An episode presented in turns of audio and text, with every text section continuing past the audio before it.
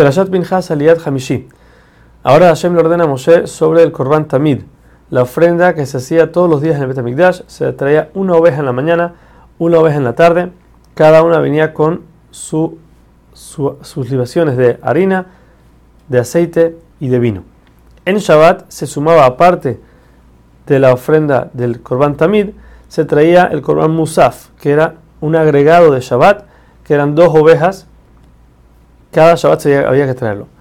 En Rosh Hodesh estaba el Korban especial de los Hodesh, que venían con dos toros, un carnero y siete ovejas, todas como olá, quiere decir que se quemaban completamente. Aparte de eso, en Rosh Hodesh se traía una cabra de Hatat, o sea, expiación por pecado.